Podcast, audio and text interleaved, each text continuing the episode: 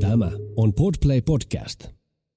kokenut myös vielä tänä päivänäkin sitä, että on ihmisiä, jotka ennen tervehti, niin jättää nykyään tervehtimättä tai kääntävät, kääntävät selään. Ja on toisaalta myös saanut tosi paljon puheita siitäkin, että tavallaan, että kun puhuu avoimesti asioista, että miksi mä teen niin.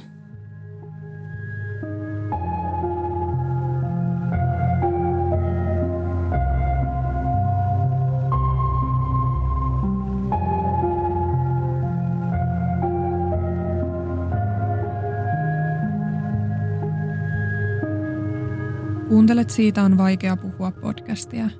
Jokaisessa jaksossa tulet kuulemaan anonyyminä esiintyvän ihmisen vastauksen kysymykseen, mikä on vaikeinta, mitä olet koskaan kokenut.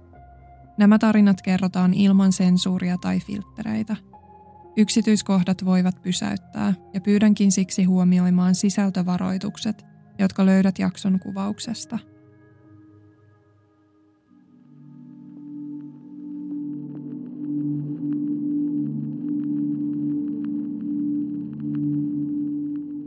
mä oon kotoisin pohjoissavolaisesta pikkukunnasta ja mulla oli hyvin, hyvin tavallinen lapsuus ja nuoruus. Vietin tosi paljon kavereiden kanssa aikaa ja ihan mulla on pari sisarusta ja sitten on isä ja äiti, että he erosivat kun mä olin 18. Mutta nuoruus oli hyvin semmoinen tavanomainen, tavanomainen ja ekan kerran mä tapasin Jessen varmaan kun me oltiin 15 tai 16 ja hän seurusteli silloin hetken aikaa mun yhden kaverin kanssa. Ja silloin mä pidin häntä tosi ärsyttävänä. Että mä en ikinä olisi voinut kuvitella, että, että mä halu, olisin hänen kanssaan yhdessä tai viettäisin hänen kanssaan loppuelämäni.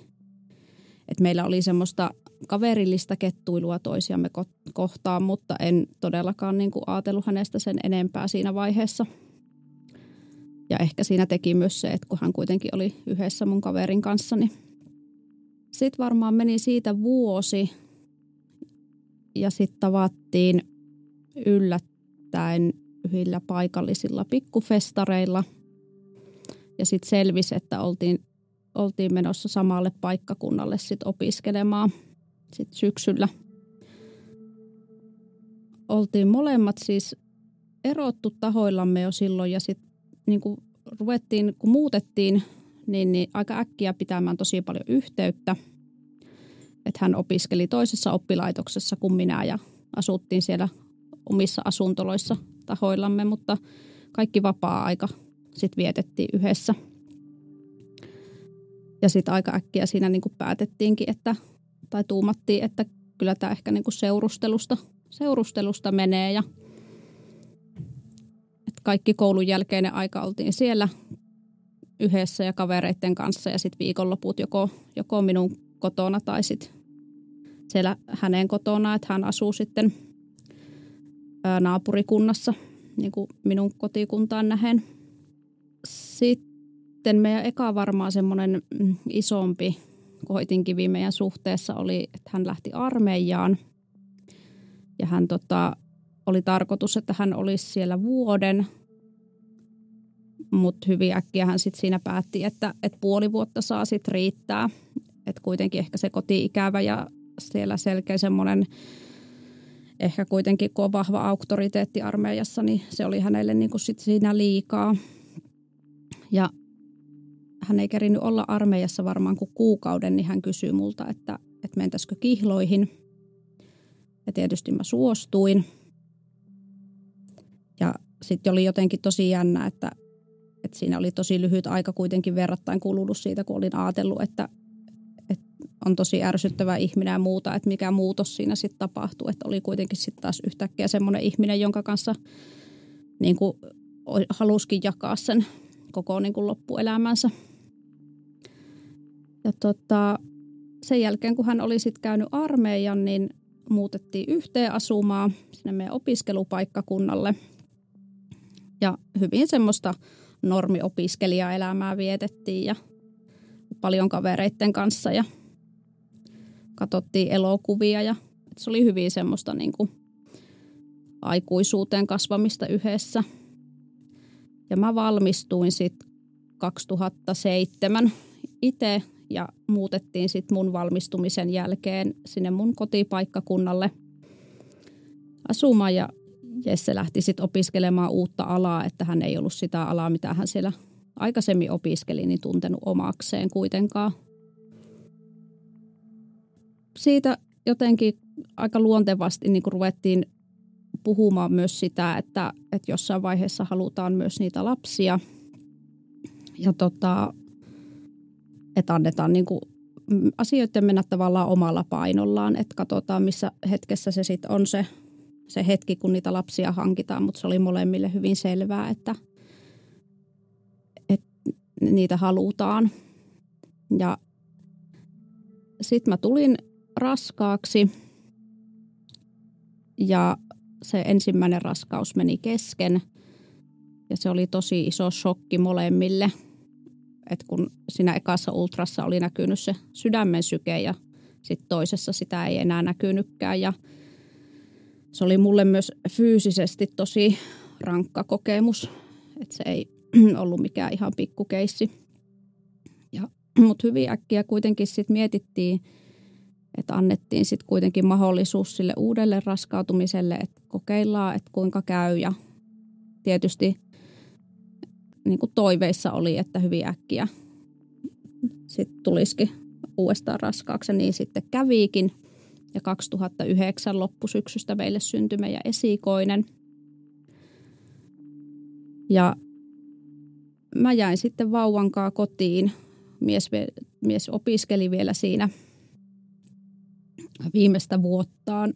Ja tota, meillä oli hyvin tavallista perheelämää. Hän hyvin ottautui vauvahoitoon ja että ehkä suurimmat sit riidat, mitä niin lapsen saamisen jälkeen meille tuli, oli sitten ehkä Jessen alkoholin käytössä ja sitten siinä ää, tavallaan, että mulla ei ollut semmoista omaa aikaa niin paljon, että hän meni ja tuli kavereittensa kanssa ja pelasi tosi paljon tietokonepelejä.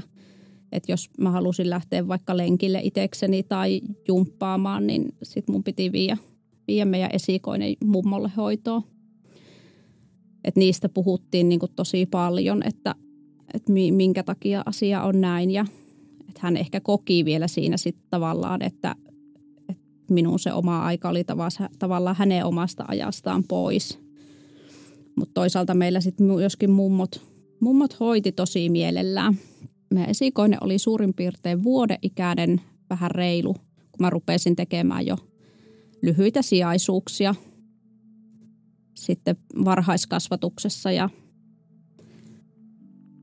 et käy, käytiin molemmat aina, että Jesse oli töissä ja mä tein välillä niitä töitä ja sitten mummot hoiti, hoiti sitä esikoista, että ei tarvinnut vielä päivähoitopaikkaa miettiä ja,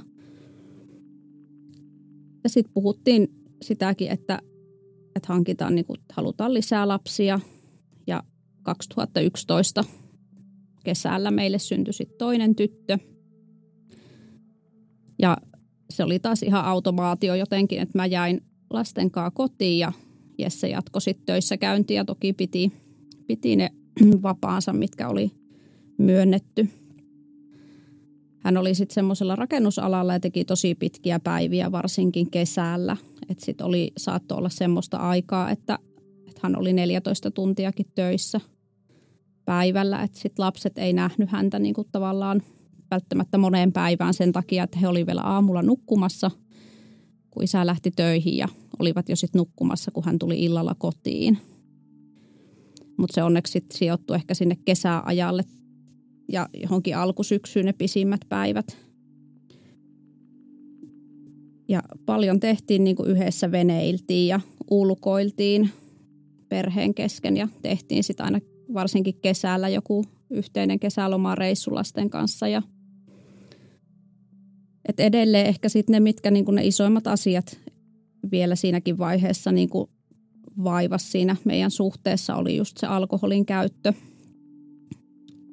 Et ne oli niin semmoisia, että hän niin jotenkin hetkittäin hän sit puhumisen jälkeen sitä pystyi niin hallitsemaan ja hillitsemään, mutta sitten tuli taas se aika, kun saattoi mennä helposti koko viikonloppu kavereiden kanssa ja maanantai sitten vapaaksi, kun ei kyennyt töihin. Että, että muuten meillä ei sillä tavalla ollut riitoja ja kaikesta pystyttiin puhumaan. Ja meillä oli tosi hyvä yhtenäinen huumori, mikä kantoi meidän niin kuin sitä suhdetta ihan tosi pitkälle. Ja sitten taas samalla kaavalla oikeastaan, että kun meidän toinen lapsi oli vuoden ikäinen, niin lähin taas tekemään lyhyitä sijaisuuksia.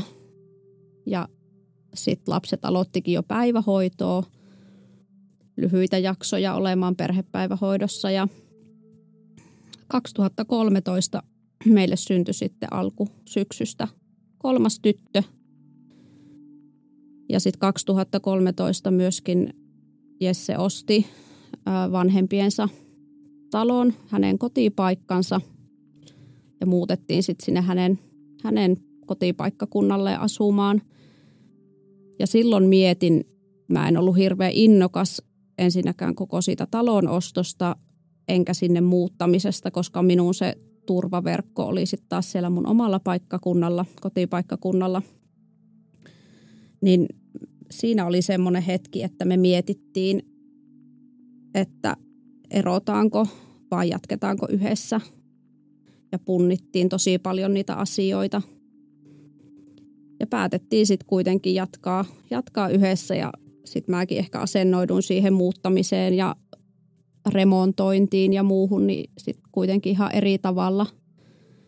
Et toisaalta oli tosi rankka sit se, kun kolmas lapsi syntyi ja mä olin paljon lasten kanssa kotona ja Jesse kävi töissä ja sitten töiden jälkeen meni tekemään remonttia. Et välillä tuntuikin, että, että ihan kuin olisi yksi huoltajana. Mutta sitten Jessen sisko oli mulle semmoinen tosi iso voimavara, että hän kävi meillä paljon ja hänelle tuli sitten purettua niin niitä ajatuksia ja tosi paljon. Ehkä sitten tietysti aina tulee, kun juttelee kavereidenkin kanssa, niin niitä epäkohtia ja negatiivisuuksia, että harvoin sitä tulee sanottua aina niitä hyviä asioita toisesta tai omasta elämästäänkin, että aina se on ehkä joku suomali, suomalainen mentaliteetti, että aina sitä negatiivista, mutta se oli tosi terapeuttista taas toisaalta, että sai, sai purkaa niitä ajatuksia. Ja me päästiin sitten muuttamaan sinne uuteen, uuteen kotiin niin just sopivasti jouluksi. Ja meillä oli muuttopäivä, se oli kaksi päivää ennen jouluaattoa. Ja mä muistan, kun me saatiin kaikki tavarat vietyä ja me seistiin siellä kaauksen keskellä olohuoneessa.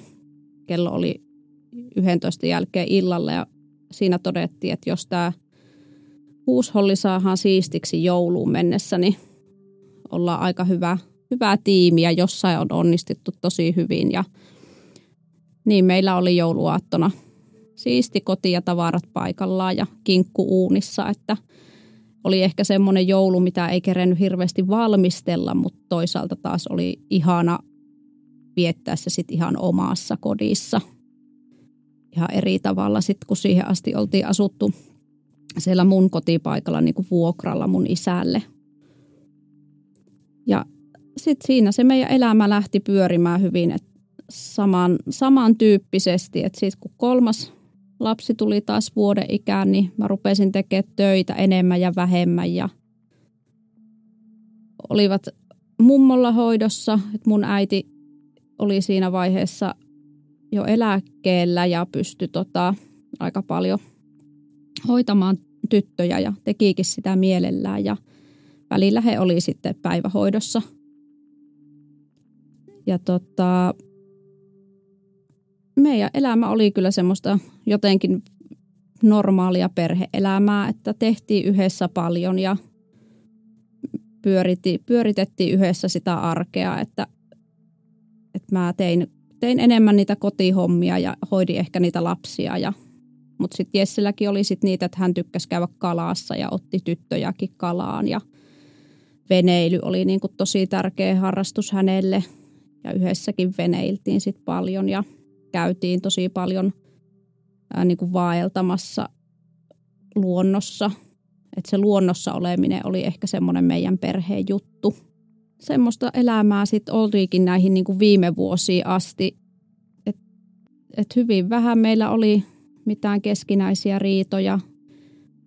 Sitten olisiko ollut 2017 vai 2016 Jesse sitten kysyi, että, että mentäisikö naimisiin. Että me oltiin siihen asti oltu niin kuin vaan kihloissa. Ja meillä niin kuin se kymmenen vuotta oli jo niin kuin täynnä. Ja mä sitten, että no joo, että mennään, mennään vaan naimisiin, että miksipä ei. Että toisaalta ollaan oltu yhdessä pitkään ja toisaalta myös tuntuu siltä, että, että tullaan olemaankin vielä tosi pitkään yhdessä. Ja sitten me mentiin hyvin vähin ääni maistraatissa jouluaato aattona naimisiin ja ilmoitettiin vaan Facebookissa, että vaihettiin meidän siviilisääty sinne. Et me pidettiin sitten seuraavana kesänä semmoinen meidän oman näköinen rento juhla. Se oli vielä semmoisella puoli vuotta naimisissa eikä ole vielä erottu. Että siinäkin niin näkyy se meidän huumori tavallaan. Mutta jotenkin sitten tuntui, että ehkä sen naimisiin menon jälkeen niin tuli vielä niin kuin tarkemmaksi semmoinen, että, että mulla oli ihan tosi vähän sitä omaa aikaa. Ja hänellä taas sit oli ihan tosi paljon. Ja sitten varsinkin kesäaikana hän viihtyi siellä vesillä kavereiden kanssa ja meni sitä alkoholia. Ja, et jotenkin sitä mietti itse monta kertaa, että, että onko tässä niinku mitään järkeä tämmöisessä elämässä – mutta sitten taas toisaalta, kun niitä asioita pystyttiin keskenään sopimaan ja setvimään ja niistä puhumaan ja oli tosi paljon sitä hyvääkin, niin ei se sitten kuitenkaan niin paljon painanut, että olisi tavallaan tosissaan mitään eroa miettinyt. Ja Jesse kävi töissä ja sitten rupesi tulemaan hänelle semmoisia kummallisia ihooireita – ja sitä ruvettiin sitten tutkimaan, että mistä se niin kuin voi johtua. Ja paljastui sitten, että hänellä on niin kuin allergia, mikä pahenee siellä töissä. Että hän oli niin kuin peltiseppä ammatiltaan ja hän oli sitten metallille allerginen tai yhdelle metalliosalle. Ja sitten piti ruveta miettimään, niin kuin, että mitä hän tekee, että, että loppupeleissä se olisi saattanut olla niin kuin jopa hengenvaarallista pitemmän päälle sitten jatkaa siellä töissä oloa, että olisi voinut ne oireet tulla sitten pahemmiksi. Ja sitten hän päätti, että hän haluaisi lähteä opiskelemaan ää, tavallaan niin kuin sitä omaa alaa niin kuin ammattikorkeakouluun ja tietysti se oli ehkä järkevinkin vaihtoehto, että jatkaa sitä omaa alaa, mikä sitten tuntui kuitenkin semmoiselta hyvältä. Ja hän pääsi 2000 2019 sitten opiskelemaan. Et se oli jotenkin tosi ihana ja iloinen juttu, että mä kävin itse töissä ja oli, oli niin kuin pysyvä työ tavallaan, että varma työpaikka mullakin ja et sen muistan, että se viimeinen kesä meillä oli tosi hankala, mutta sitten kuitenkin jotenkin hän varmaan niin kuin Jessekin stressasi sitä just, että pääseekö opiskelemaan vai mikä se on se tulevaisuuden suunta, jos ei pääsiskään, että se ehkä näkyy silloin viimeisenä kesänä myös. Ja sitten hän lähti opiskelemaan ja ajattelin, että nyt tämä niin tästä tasottuu tämä elämä hyvin pitkälti, mutta sitten päästiin lokaakuulle – niin hän sitten ilmoittikin, että hän ei enää haluakaan olla mun kanssa yhdessä. Että hänestä on alkanut tuntua siltä, että, että hän haluaa jotain muuta.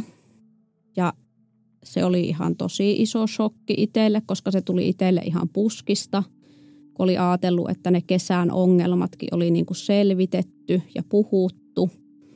Eikä tavallaan ollut näkynyt mitään semmoista suurempaa hänen olemuksessaan tai käytöksessään sit kuitenkaan silloin syksy aikana, että olisi tämmöinen radikaali muutos niin kuin päässä muhinu. Ja siitä varmaan sitten ei mennyt montaa viikkoa, niin paljastui kuitenkin, että hänellä on sitten niin kuin hän on tutustunut uuteen ihmiseen sieltä opiskeluiden kautta ja sitten tietysti olin eka tosi vihainen asiasta,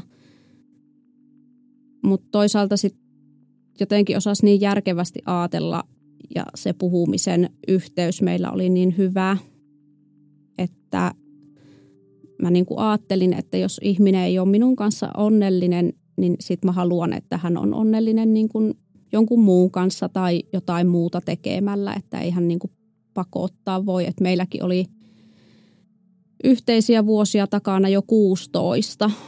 Että toisaalta oltiin niin kuin just kasvettu siihen vanhemmuuteen ja aikuisuuteen toistemme kanssa. Että olihan se pelottavaa, kun olikin yhtäkkiä tyhjän päällä ja piti ruvetakin niin kuin luomaan sitä uutta ja omaa elämää sitten taas itsestään. Ja sitten, että ne on ne lapset vain joka toinen viikko siinä, että se oli itse itselle ihan tosi iso muutos. Ja tavallaan sekin, että, että Jesse oli niin kuin oikeastaan ensimmäinen pitkä parisuhde mulle. Että hän oli tavallaan ainoa ihminen, jonka kanssa oli ikinä ollutkaan kunnolla yhdessä. Ja nyt sitten yhtäkkiä olikin tilanne se, että sitä toista ihmistä ei siinä vierellä ollut. Mutta sitten päätettiin, että mä muutan siihen aika lähelle asumaan, että lapsilla tavallaan pysyisi elämä kuitenkin sitten semmoisena normaalina ja ne rutiinit pyöris siitäkin huolimatta, että on kaksi kotia. Ja alkuun näyttikin ihan tosi hyvältä. Se viimeinen joulukin me vietettiin yhdessä – et jotenkin tuntuu, että, että tämähän toimii tämä homma näin. Mutta sitten varmaan vuoden vaihteen jälkeen, kun päästiin niin kuin tammikuun puolelle, niin se konkretisoitu jotenkin, että Jesse toi mulle avioeropaperit ja sanoo, niin kuin, että ei, ei voida pitää enää yhteyttä niin paljon ja sitten rupesi niin kuin huomaamaan sen, että, että se ei ollutkaan enää niin toimiva – se juttu. Mutta sitten toisaalta, että kun hän, hänellä oli uusi parisuhde, itsekin sitten mietin siinä, että, että mikäpä pakko minunkaan on sitten ihan vaan siellä omalla asunnollani työpäivien jälkeen tota, istua. Että et miksi en sitten niin kun lähtisi itsekin niin kokeilemaan seurustelua tai tapaamaan uusia ihmisiä ylipäätäänsä. Ja sitten tammikuun loppupuolella tutustuin, tutustuin sitten uuteen ihmiseen ja tänä päivänäkin hän on vielä minun elämässä mukana. Mutta se, että kun Jesse sitten sai kuulla, että, että mullakin on niin kuin jo uusia kuvioita, niin se tuntui hänelle tosi isolle jutulle. Että hän, hän kyllä toisen niin kuin ilmi, että hän ei voinut sitä ajatusta sietää – vaikka hänellä toisaalta oli myös itsellään uusi parisuhde.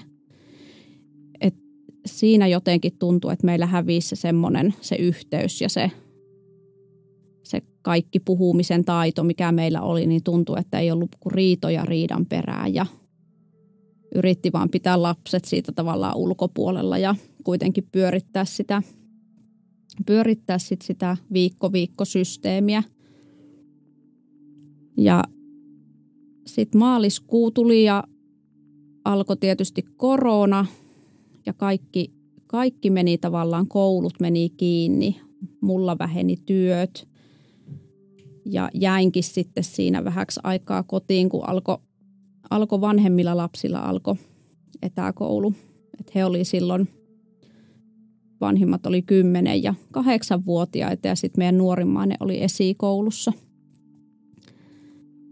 Ja silloin maaliskuun alkupuolta niin Jesse ilmoitti mulle, että, että hän on niin kuin ha, aikoo hakea itselleen apua ja hän, hänestä tuntuu nyt, että hän ei voi lasten kanssa olla ja on tosi paha, paha olo ja ei oikein osannut kuitenkaan selittää, että mistä se paha olo tulee. Ja itsellä oli tosi hankala tilanne että kun näki sen lasten ikävän, kun he ei siinä vaiheessakin olivat tosi vähän sitten isän kanssa ja sitten taas yritin jotenkin elää sitä omaa elämää ja sitten oli taas toisaalta iso huoli Jessestä, joka edelleen tietysti oli mulle tosi tärkeä ja rakas ihminen. Ja Jesse kerkes käydä juttelemassa mielenterveyspuolella. Ja hänelle oli sieltä annettu lääkkeitä masennukseen.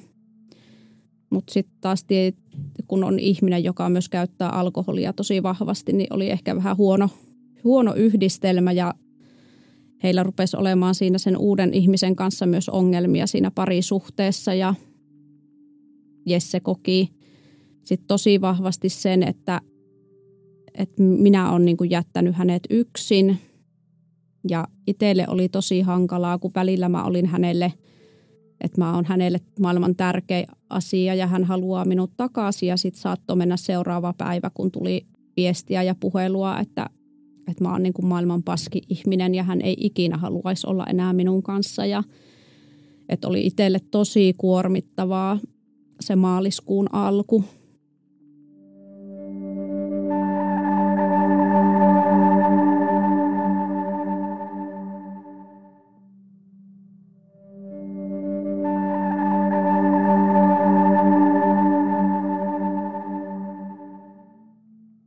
Että mä muistan sen viimeisen illan, se oli tiistai. Hän oli koko päivän pommittanut minua viesteillä ja puheluilla töihin samalla kaavalla. Et välillä olin ihana ja välillä tosi paska ja on pilannut hänen elämänsä ja toisaalta taas olin tuonut hänen elämäänsä kaikkea hyvää. Et niistä viesteistäkin pystyi kyllä lukemaan sen, että hänellä oli ajatukset ihan tosi sekasi.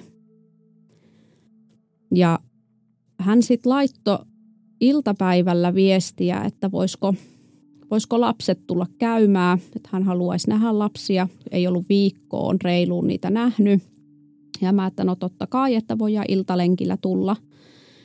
Et silloin keväällä ei ollut lunta juuri ollenkaan, niin tytöt pysty pyöräilemään ja mä sitten hölkkäilin koiran kanssa siihen ja mentiin sitten siihen meidän kotitalon rappusille ja tytöt itki ja Jesse itki ja minäkin vähän itkin ja, ja he alas tosi pitkään ja tytöt kertoi kuulumisia ja miten on kotikoulu lähtenyt etäkoulut sujuumaan ja että me varmaan ei oltu siinä kuin puoli tuntia, 45 minuuttia ja sitten Jesse sanoi, että hän on lähdössä kavereitten kanssa peli-iltaa viettämään ja näin. Ja mä, että no okei, ja me lähdetään iltapalalle sitten ja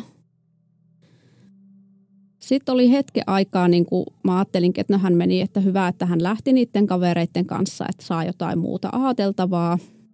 Ja sitten meni kuitenkin ihan joku tunti pari, niin alkoi taas se viestipommitus ja soittelu.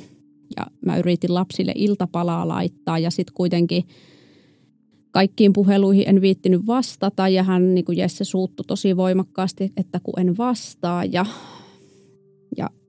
sitten hän niin kuin vielä viimeisen puheluaikanakin, niin hän, hän sitä sanoi, että kun hän, minä olen jättänyt hänet täysin yksin ja hylännyt hänet ja mä yritin niin kuin hänelle selittää, että, että eihän se asia näin ole, mutta että yhteenkään ei voi ihan tuosta noin vaan palata, että pää täytyy saada ensin kuntoon ja meidän niin kuin välit sitten kuntoon, että se oli kuitenkin niin kuormittavaa itselle, että en itsekään enää tiennyt, että tunnenko tätä ihmistä.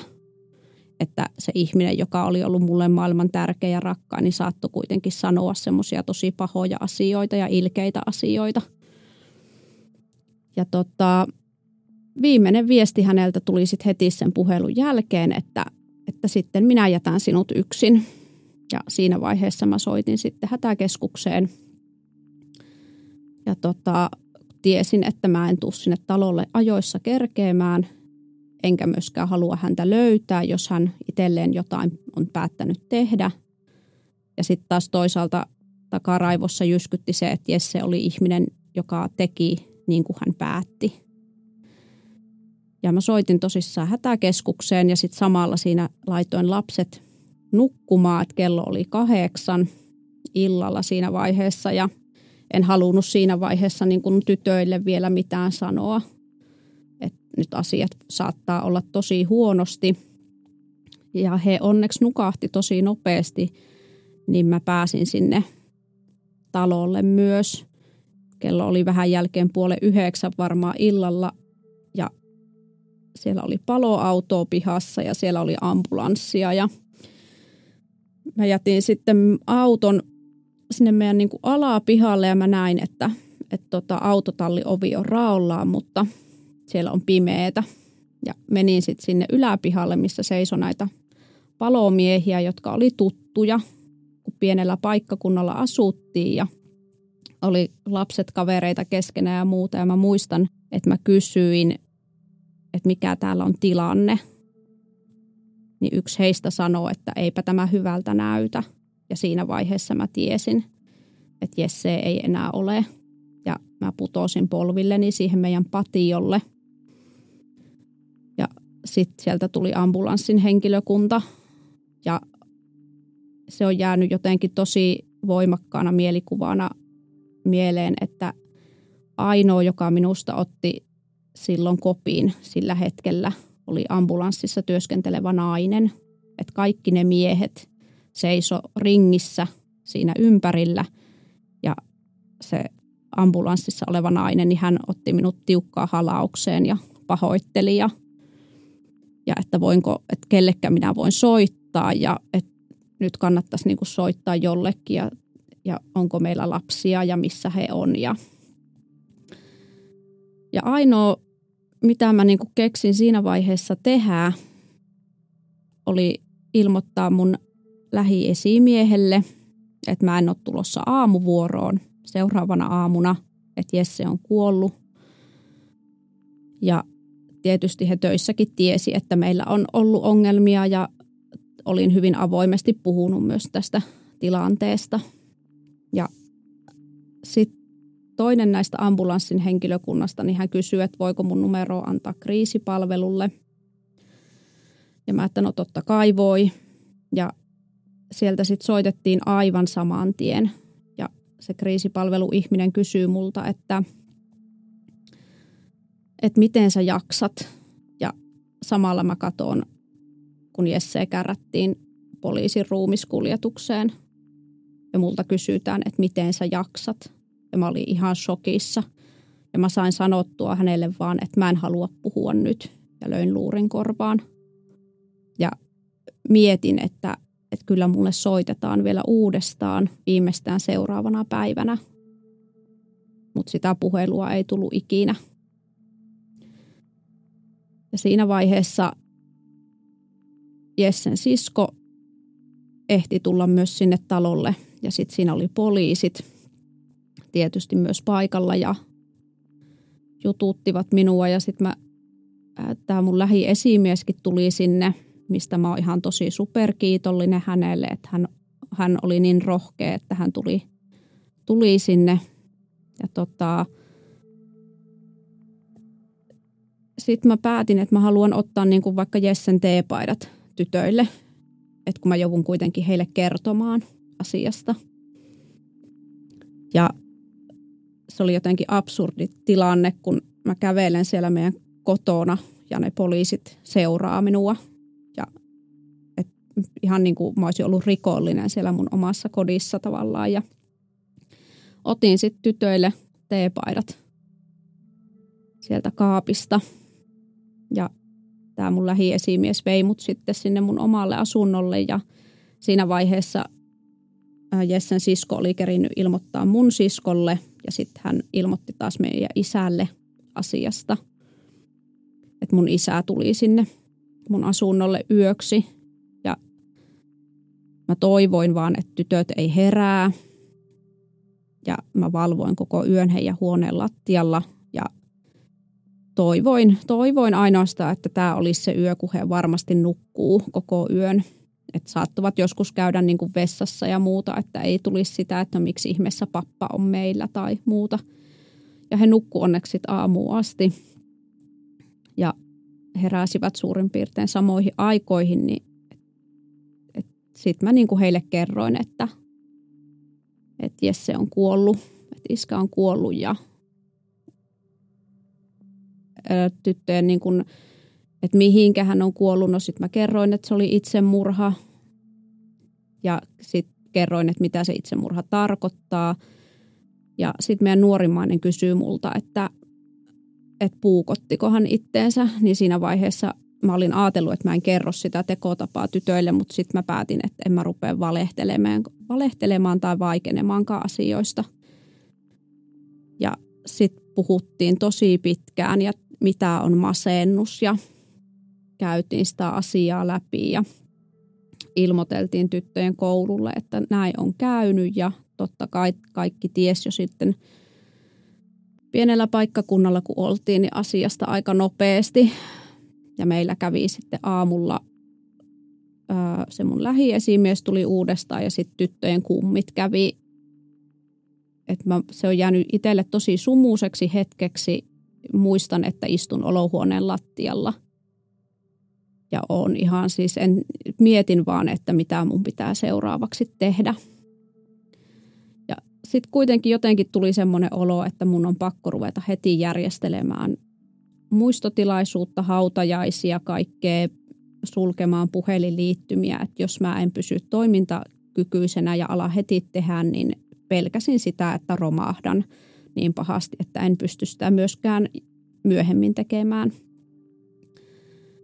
Ja mä menin jo seuraavana päivänä mun siskon kyydillä sitten hautaistoimistoon ja siellä valittiin sitten arkkua ja et jotenkin oli tosi inhottavaa toisaalta, että kun oli pien paikkakunta, kaikki tiesi, tunsi meidät, mutta sitten taas toisaalta kun tunnettiin, niin oli se, se oli jotenkin tosi lämmintä se kuitenkin sitten se vastaanotto siellä ja ymmärtäväistä.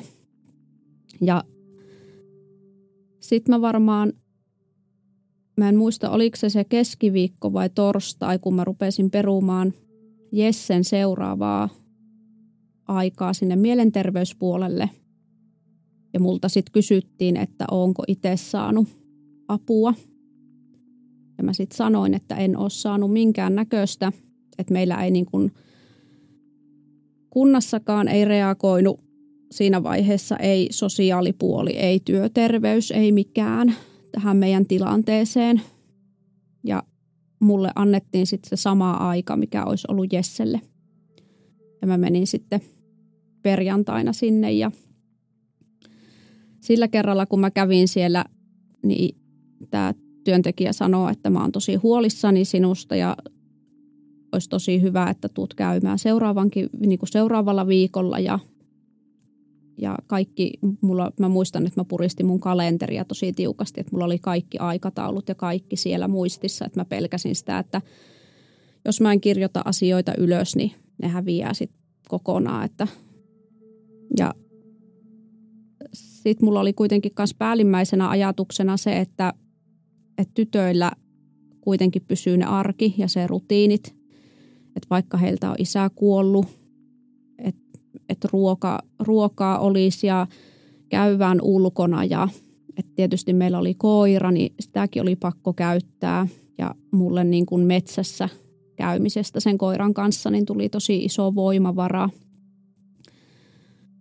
että jotenkin siinä niin kuin kaiken sen kaauksen keskellä sitä vaan päätti jotenkin tosi järkevästi, että lasten elämän täytyy jatkua kuitenkin samantyyppisenä ja samankaltaisena. Että vaikka sitä ikävää ja sitä surua oli niin paljon. Ja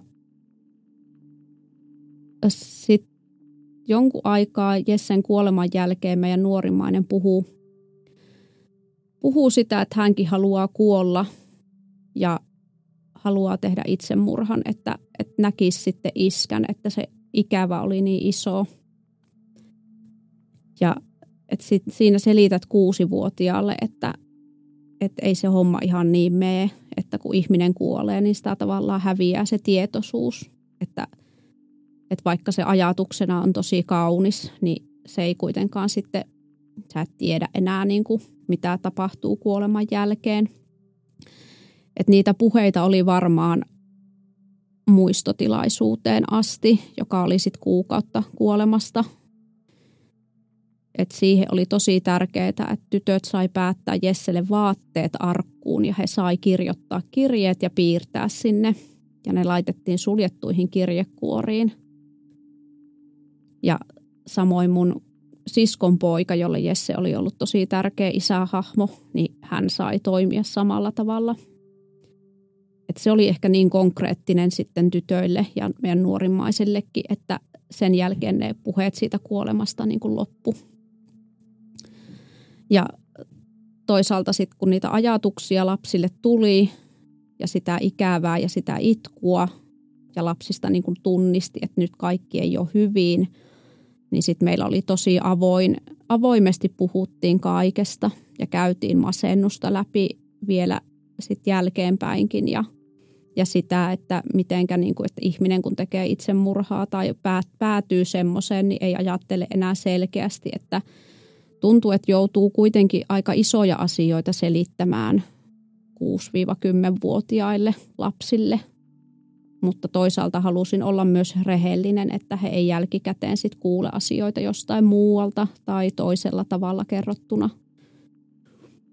Ja meillä alkoi sitten kuitenkin arki, arki siinä rullaamaan ja tytöt halusivat, että muutetaan sinne meidän vanhaan kotitaloon kaikesta huolimatta – ja niin tehtiin alkuun varmaan eka viikko. Me nukuttiin tyttöjen kanssa meidän parisängyssä. Ja se oli selkeästi jännittävää meille kaikille.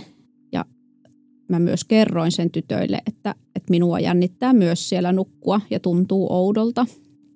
Mutta toisaalta sitten taas – tuli niitä hetkiä, kun jollain tavalla tuntuu, että Jesse on läsnä. Ja muistan yhdenkin yön, kun mä valvoin, valvoin ja kuuntelin, kuuntelin, kun tuntui, että sieltä autotallista kuuluu, mikä oli meidän talo alla, niin kuuluu niin kuin meteliä ja pauketta ja se kesti niin kuin tunnin ja sitten tuli täysin hiljasta ja et tuli semmoisia hetkiä, kun tuntuu, että ei täällä ihan yksi ole – ja se autotalli oli toisaalta just semmoinen paikka, mihin alkuun tuntui, että, että ei haluaisi mennä. Ja toisaalta niin kuin nyt tänä päivänäkin, kun siellä käy, niin ei siellä välttämättä hirveän mielellään aikaa vietä. Toisaalta ollaan myös mun siskon kanssa jatkettu perinnettä aina silloin tällöin, että Jessellä ja hänen hyvällä ystävällään oli siellä tapana juoda niin sanotut tallikaljat. Niin ollaan jatkettu aina sitä perinnettä silloin tällöin ohimennen siinä, että olipa se sitten se kaljan tilalla kahvikuppi tai mikä vaan, mutta että on naurettu sitä, että edelleen se perinne sitten jatkuu, että siellä voi sen kupposen, kupposen jotakin juoda ja puhua siitä niistä asioista ja maailmanmenosta – nytkin on sit miettinyt, että on tosi ristiriitaiset fiilikset, kun asuu muualla ja käy välillä siellä talolla. Toisaalta se oli paikka, mihin ei halunnut muuttaa. Ja nyt kun joutuu miettimään, että mitä sille talolle tapahtuu tulevaisuudessa, ja jos siitä joutuu luopumaan, niin miten iso paikka se sitten on ja kynnys tehdä se päätös siitä luopumisesta, kun siellä kuitenkin on on sitten lapset kasvanut ja kaikki se yhteinen elämä, niin hyvät kuin huonotkin jutut tapahtunut. Ja sitten niinku ystävien tuki mulle on ollut ja silloinkin, niin että mulle sitten, kun mä kävin toisen kerran juttelee mielenterveyspuolella, niin mulle sanottiin, että ei sun tarvitse tänne enää tulla, että sulla on kaikki asiat niin hyvin. Että sitten se, että mä oon saanut paasata ystävilleni näistä asioista, niin on ollut elintärkeää. Ja se, että on päässyt metsään koiran kanssa, että siellä on kyllä huudettu ja itketty ja naurettu. Sitten kuitenkin hyvin nopeasti rupesi tulemaan niin kuin perinteisen pienen paikkakunnan vähän negatiivisia puolia, että tästä Jessen kuolemasta alkoi alko liikkua vaikka minkälaisia huhuja ja minusta alkoi liikkua vaikka minkälaisia huhuja. Ja pahimmat, pahimmat oli ehkä niitä, että mä, minä olen niin kuin aiheuttanut koko tämän kuoleman ja läheisetkin ihmiset osallistu näihin puheisiin. Et se oli jotenkin itselle tosi semmoinen iso juttu kanssa, kun ymmärsi sen, että ihmiset, jotka oli ollut meidän läheisiä ystäviä, niin yhtäkkiä käänsikin selään. Ja toisaalta eivät ehkä osanneet suhtautuakaan minuun, mutta sitten ne puheet, mitä siellä kylillä niin kuin liikkui, niin varmaan vaikutti kaikkeen. Et meidän elämästä tippui tosi paljon ihmisiä pois, niin kuin lastenkin elämästä Jessen kuoleman myötä. Et esimerkiksi Jessen, Jessen äiti niin oli niin kuin, voi sanoa, että ensimmäisen kesän täysin pelistä pois, että totta kai tuommoinen niin kuin vie, vie aika lailla niin kuin ajatukset ja sen olemuksen ihan toisenlaiseksi, että ei ajattele ihan niin järkevästi kuin voisi olettaa. Sitten varmaan loppukesää, silloin ekana kesänä, meillä oli tuhkan lasku sit järveen.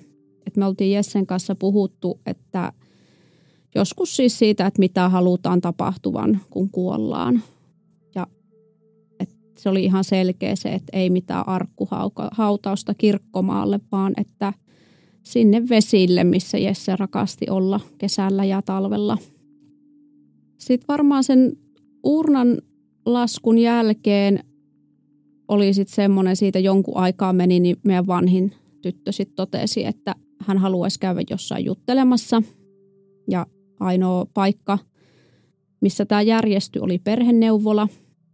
Ja hän kävi siellä noin kolmisen kertaa, jonka jälkeen tämä ihminen sitten totesi siellä, että eihän tällä lapsella ole, ole mitään hätää ja ei hän suostu niin kuin siellä edes puhumaan kunnolla, että hän ei näe, että näistä käynneistä olisi hyötyä. Mutta sitten kuitenkin yrit, yritin niin kuin äitinä runnoa, että jos lapsi itse tahtoo puhua asiasta jollekin ulkopuoliselle, niin mun mielestä sen pitäisi olla mahdollista. Ja siellä oli onneksi toinen työntekijä, jolle sitten käynnit järjestyi ja hänellä oli niin kuin kokemusta traumaterapiasta. Ja tämän uuden ihmisen kanssa meidän esikoinen suostui juttelee ja hän, hän osasi sieltä tavallaan vetää niistä oikeista naruista. Tyttö puhuu ja antoi anto erilaisia keinoja siihen isän muisteluun. Ja... Mutta sitten hän niin meidän ikäväkseen vaihtoi työpaikkaa, että sitten jäätiin taas ilman, ilman mitään ja tyttö sanoikin, että hän ei ainakaan halua sille, sille työntekijälle, millä kävi ensin, että, että ehkä riittää se, että kotona puhutaan ja – jatkettiin niitä iskälle kirjeiden kirjoittamista ja piirtämistä ja välillä poltettiin niitä pihalla, että se nousi savuna ne piirustukset taivaalle. Että vaikka meillä ei ikinä puhuttu siitä, että ihminen menisi taivaaseen kuoleman jälkeen, niin lapsille se kuitenkin oli tosi konkreettinen asia ja ajatus. Ja niin kuin meidän nuorimmainen vielä tänä päivänäkin aina sanoo, että että iskä on se kirkkain tähti. Kun tähtiä tuikkii, hän aina etsii sen kirkkaimman tähden, että se ei joka kerta ole se sama tähti, vaan se on aina eri ja se kirkkain. Et varmaan niin kun se ensimmäinen puoli vuotta sit siitä Jessen kuoleman jälkeen oli sit sitä totuttelua siihen uudenlaiseen yksinhuoltajana olemiseen ja että kesään mä vietin kotona ja sitten lähin, lähin kokeile töitä uudestaan sitten kesän jälkeen. Ja että mä sain ihanasti joustoa töistä, että mä olin vuoropäiväkodissa töissä, niin mun ei tarvinnut tehdä ääri-iltavuoroja, koska mun olisi ollut hankala sitten lapsille järjestää, järjestää hoitoa välttämättä tai sitten jotakuta, joka vahtisi, että meneekö he nukkumaan ajoissa tai muuta. Ja koulut kun alkoi, niin jonkun verran ilmeni ehkä semmoista kiusaamista, mikä ehkä oli kuitenkin semmoista ymmärtämättömyyttä selkeästi muilta lapsilta siihen, että, että voi olla perhe, jossa on toinen vanhempi kuollut. Tai ehkä oli kuultu, että on tehnyt itsemurhan eikä tiedetty, mikä se itsemurha on. Et jonkun verran oli sitä, mutta ei onneksi mitenkään valtavan paljon – että ehkä enemmän törmäs siihen, että opettajien oli vaikea suhtautua, kun tytöt, varsinkin meidän nuorimmainen, aika avoimesti saatto, saatto aina sanoa, että meillä on iskä kuollut todeta. Ja se oli monille aikuisille tosi järkytys, että lapsi vaan tuommoista sanoo ja he ei osannut yhtään suhtautua siihen. Ja esimerkiksi se ensimmäinen isäinpäivä, niin vanhimman lapsen opettaja kieltäytyi tekemästä mitään isäinpäivä kortteja tai askarteluita, että, että hän ei osannut itse suhtautua siihen, että miten se asia olisi pitänyt käsitellä ja vanhin tyttö sit puhuu tosi paljon, että häntä harmittaa se, että kukaan muukaan ei saanut niitä kortteja tehdä sen takia, että kun hänellä ei ole iskää. Että jotenkin se lastenkin se empatia toisia kohtaan, että ei se ole heiltä pois, vaikka niillä muilla onkin se isä. Että sitten onneksi mullakin minun isä ja sitten Jesse isäni oli tosi vahvoja semmoisia. Kuitenkin sitten, että oli sitä niin sanottua miehen mallia ja sitten semmoista isällistä roolia siihen, että papaat oli tosi tärkeitä tytöille ja on edelleen. Ja jotenkin sitten se arki alkoi siinä syksyllä pyöriä ja kävin töissä ja mun äiti, joka oli ollut siihen asti aika paljonkin apuna, niin hän sai muutama vuotta aikaisemmin ton aivoverenvuodon ja hänelle sit tuli epilepsia ja epilepsia vei Alzheimeria eteenpäin, että, että se ensimmäinen syksy sen kuoleman jälkeen oli sit toisaalta tosi haasteellinen jo senkin takia, että, että mun äidin kunto rupesi menemään niin kuin huonommaksi ja jouduttiin häntä sitten niin kuin kotoa siirtämään palvelutalo asumaan, että ei enää kotona pärjännyt. Että se muisti temppuili niin paljon.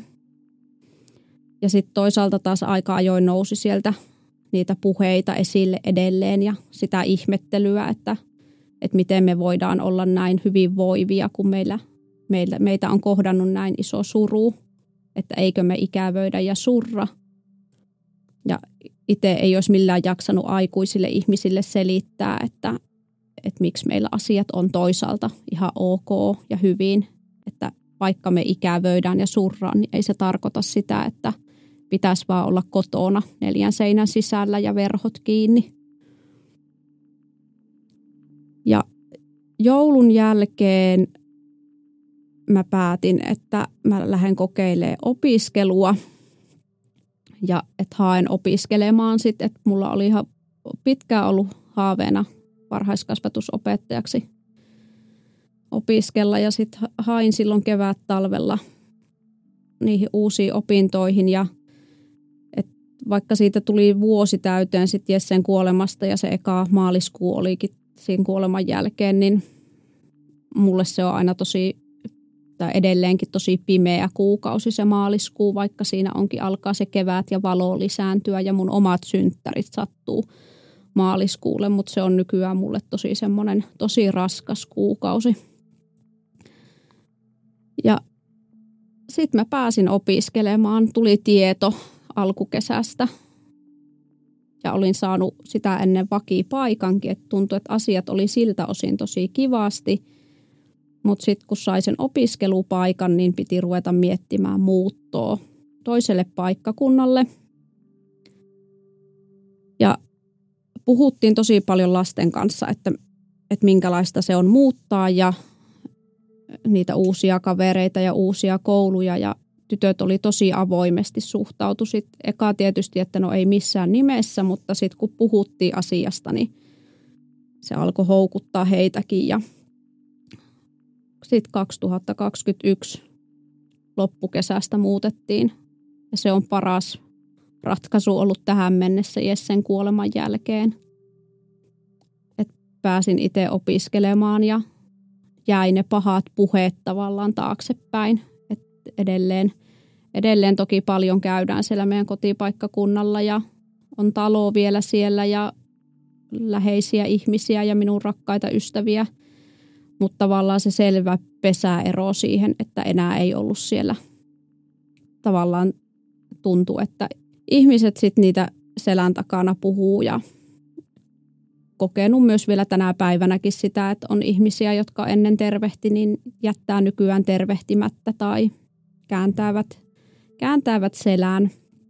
Ja on toisaalta myös saanut tosi paljon puheita siitäkin, että, että tavallaan, että kun puhuu avoimesti asioista, että miksi mä teen niin, että tavallaan olisi helpompi, helpompi unohtaa ne pahat asiat, kun niistä ei puhuisi koko aikaa. Mutta mulle niinku pääasia on tällä hetkellä se, että, että mä voin itse tosi hyvin ja tytöt, tytöt voi hyvin ja heillä on paljon ystäviä.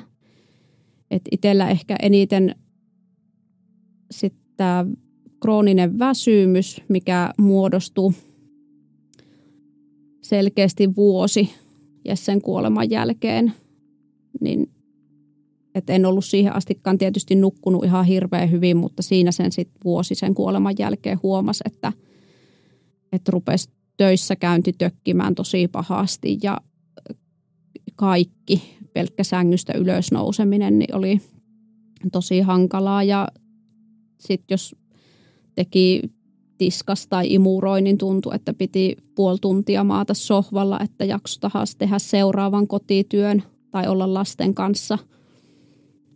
Että se krooninen väsymys on ehkä se, minkä kanssa edelleen itsekin taistelee ja mikä hankaloittaa tietyllä tavalla elämää nyt kun opiskeleekin, että joutuu priorisoimaan niitä asioita tosi vahvasti.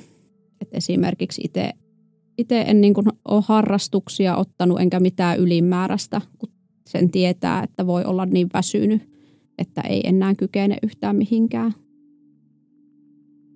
Ja puolitoista vuotta Jessen kuolemasta, niin sitten mun äiti meni tosi huonoon kuntoon ja siirrettiin saattohoitoon. Ja hän sitten kuoli joulualla 2021. Ja oltiin mun siskon kanssa loppuun asti hänen vierellään.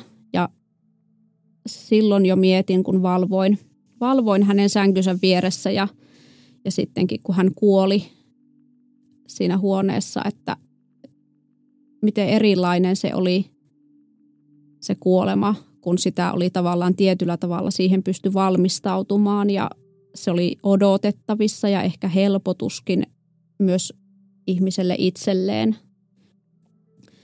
Että totta kai se ikävä ja se suru ja se itku tuli siinä ja tulee vielä hetkittäin, mutta että jotenkin sitä mietti välillä, että onko kovettanut itsensä niin, niin pahasti, että se ei tavallaan se kuolema enää ole niin iso asia. Mutta sitä ymmärsi sitten ehkä, että se Jessen kuolema oli niin tuore asia ja tiesi, mitä siihen liittyy ja siihen sen kuoleman jälkeen, mitä pitää tehdä. Niin se äidin kuolema oli paljon helpompi kohdata ja ne kaikki järjestelyt ja se että tavallaan, että siinä oli mun sisko myöskin tukena ja apuna niissä järjestelyissä. Jessen kuoleman jälkeen olin hyvin pitkälti sitten yksin. Piti googlettaa, että mitä, mitä haet ja mitä pitää muistaa kuoleman jälkeen. Että, että joskus mietti sitä, että olisipa joku ihminen, joka, joka tämmöisissä tilanteissa tulisi ja kertoisi, että mitä sun pitää tehdä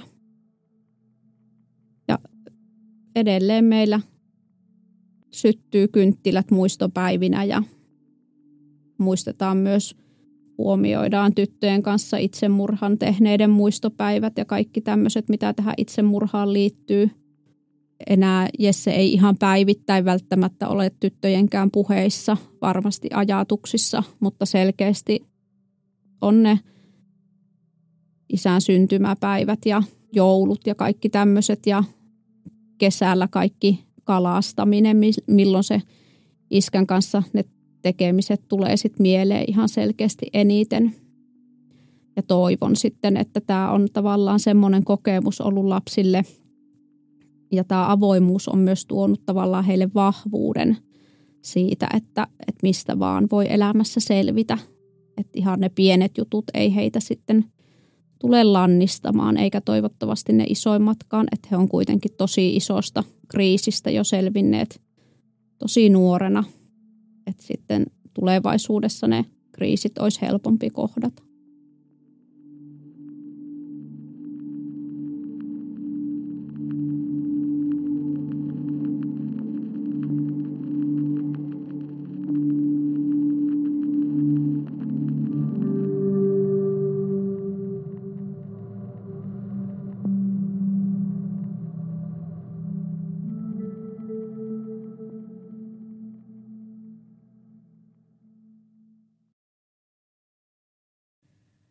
Olet juuri kuunnellut Siitä on vaikea puhua podcastin jakson. Jos päivän aihe kosketti sinua, suosittelen tutustumaan linkkeihin, jotka löydät jakson kuvauksesta. Jos haluaisit osallistua podcastiin ja kertoa oman tarinasi, voit lähettää hakemuksen osoitteeseen siitä on vaikea puhua at gmail.com. Suurin kiitos jaksossa tarinansa jakaneelle haastateltavalle. Siitä on vaikea puhua podcastin löydät myös Instagramista – nimellä Siitä on vaikea puhua. Sieltä löydät muun muassa kuvan esineestä, jonka haastateltava henkilö kertoi muistuttavan häntä jaksossa puhutusta aiheesta. Kiitos kun otit aikaa päivästäsi kuullaksesi yhden ihmisen tarinan. Ensi kertaan.